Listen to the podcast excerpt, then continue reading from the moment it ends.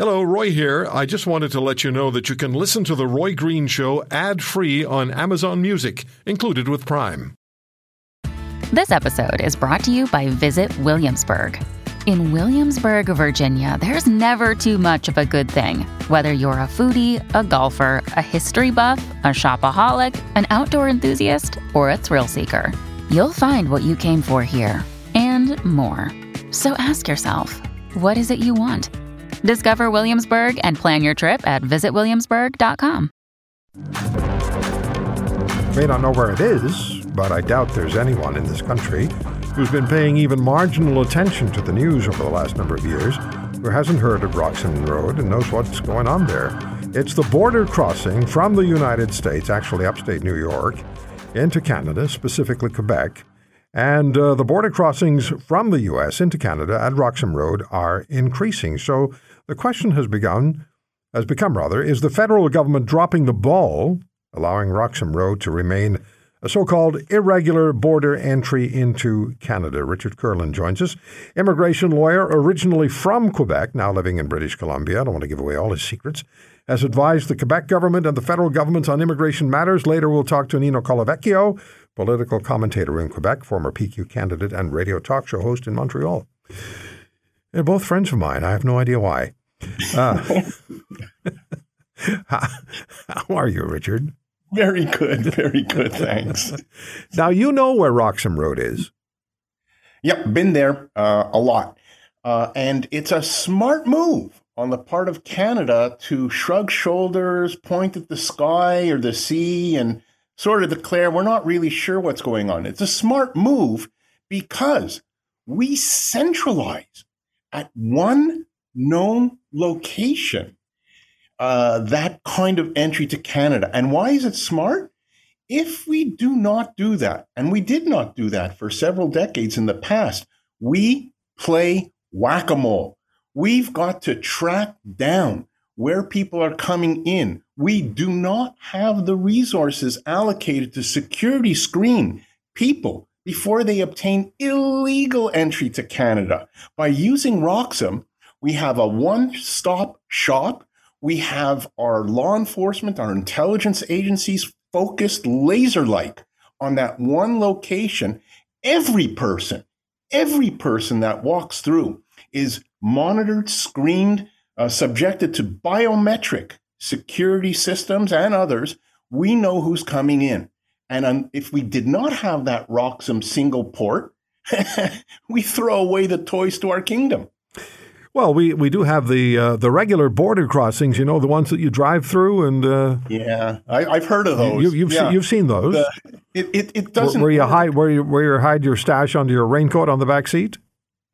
Oh yeah, little travel tip. By the way, with the new technology, Canadians, uh, our border guys can hear what you're talking about in your car before you roll up. Oh, I'm so not just, surprised. You know, beware that. of that. I'm not but surprised. We cannot have those uh, same people appear at a quote unquote regular border crossing because their master plan of gaining access uh, to Canada to uh, file for uh, protection claims won't work. We got that United States Safe Third Country Agreement yeah. in place, and I suspect that's on the table this coming week between President Biden and so. our Prime Minister. So, uh, as I understand it, and you would know better than I, as I understand it, if you cross into Canada using Roxham Road, and I don't know why there aren't more Roxham roads in this country, maybe I'm just not aware of them.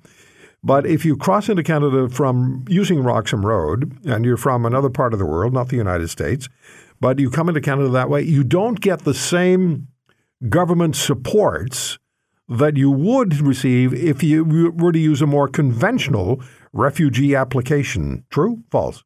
Well, it's it's uh, it's not that crystal clear. Uh, you just won't be able to make your refugee claim in Canada. Period. If you go through that regular border, if you're subject to the United States Canada Safe Third Country Agreement, so it's uh, all or nothing for the guys using Roxham, most of them.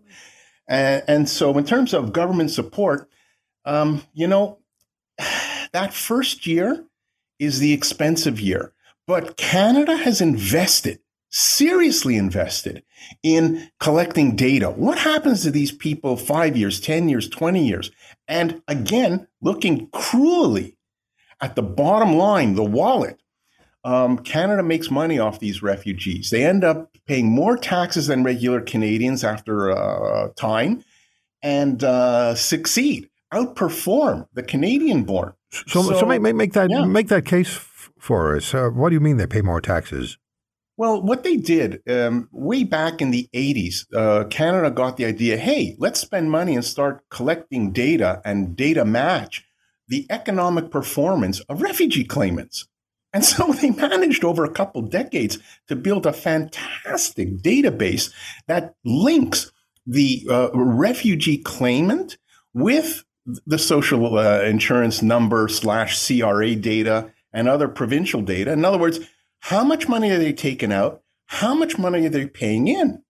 And they came up with the uh, surprising for some uh, bottom line that uh, we're making money. And that's because if you think about it, it's not like the United States with a poor southern border. And we have a border. We also have a border because of uh, oceans on all sides and uh, one heck of a, a, a cold zone if you're coming in from the north of Canada. And practically that means our ports of entry, seriously, our airports or land borders only, with airports mm, very tightly controlled. That leaves land borders. And it becomes the Darwinian mousetrap. To get into Canada, you got to defeat the mousetrap. And only the best and brightest are capable of doing that. But Richard, we, uh, we had we, we had for years we had I think it was forty odd thousand people who were in Canada and nobody knew where. CBSC didn't know where yeah. they were. The RCMP didn't know where they were. They had just disappeared off the face of the earth, as it were. They didn't. They didn't know whether these uh, people who had claimed refugee status were yeah. even still in Canada or not. And if they if they surmised or knew they had left or, or couldn't find them, they often wrote it down as a successful case. Uh, uh, interdiction, right? Can't find them, so we must have done it correctly. But you had thousands upon thousands of people. Authorities didn't know where they were and yep. uh, they didn't show up for hearings, and yep. they just essentially disappeared off and, the face of the earth. And that is why, again, to reiterate, it is critically important to fingerprint, biometric screen each individual on their initial entry. That way, we're we know they're not uh, bad terrorists or, or people subject no, to international warrants, what have you. And if they disappear, exactly who is that?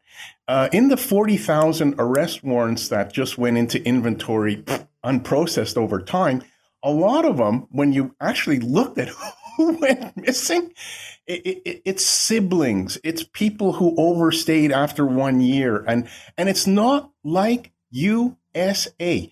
There's no large illegal employment underground in Canada. Yes, in the USA, no in Canada. And again, it boils down to climate. Don't tell me you can live illegally in, in a campsite minus 40 degrees Calgary between December and February.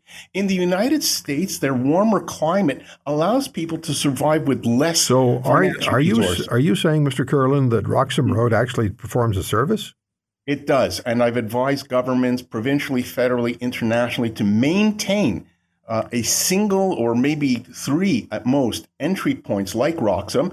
Politically, that's the problem. Practically, it works. Financially, gold star. Immigration integrity, we track people, and the most dangerous person is the person who gets into Canada without scrutiny. And we yeah, impose a people, curtain of scrutiny people who, people who are bent on breaking the law, or maybe members mm. of terrorist organizations, they have ways of getting around many of our interdiction efforts. Yeah. They're not going to be necessarily uh, dependent on Roxham Road. Now, the, the, oh. I've, I've, been very interested in this term irregular. Um, irregular wasn't immigrants. And, yeah. and that's a term that was invented by Justin Trudeau. Well, there's know, no such thing. There's there's no such official term. It. it. doesn't exist. Uh, yeah, irregular. I, I, I, you're either pregnant or you're not pregnant. Yeah, I mean, and, and either Trudeau's you follow invention. the rules or you don't follow the rules. And I don't know what this irregular thing is. The flow is regular. I can tell you that. Uh, and no matter how much money, no matter how much technology you're going to throw at this, uh, protect Canada at all costs from anyone entering illegally. Uh, we know since World War II that we're always going to have 20, 30, 40,000 people managing to find their way into Canada uh, no matter what. And the Americans and don't so, the Americans don't object to Roxham Road.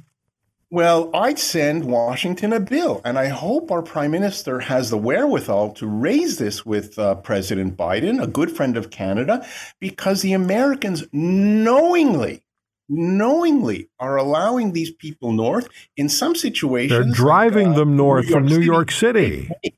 There you go. They pay people to come to. They Canada. bring the buses into New York City, and then they take the, put the people who are refugee claimants from you know, yeah. have come into the United States, perhaps from the southern border, and made their way either their own way to New York, or they've been perhaps driven uh, to New York City on a bus by uh, through the auspices of Governor Abbott in Texas, yep. and and so they actually facilitate.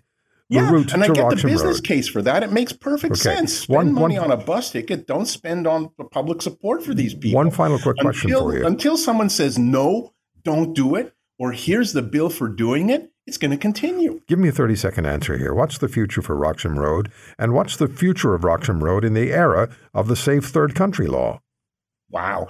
I think in 30 seconds, it's going to be how much are you willing to pay Quebec to absorb these people? Period. Because politically in this country, immigration has never been at a higher level of public support. Okay. Once Roxham Road, its benefits are explained, people will buy in. If you want to hear more, subscribe to The Roy Green Show on Apple Podcasts, Google Podcasts, Spotify, Stitcher, or wherever you find your favorites. And if you like what you hear, leave us a review and tell a friend. I'm Roy Green. Have a great weekend.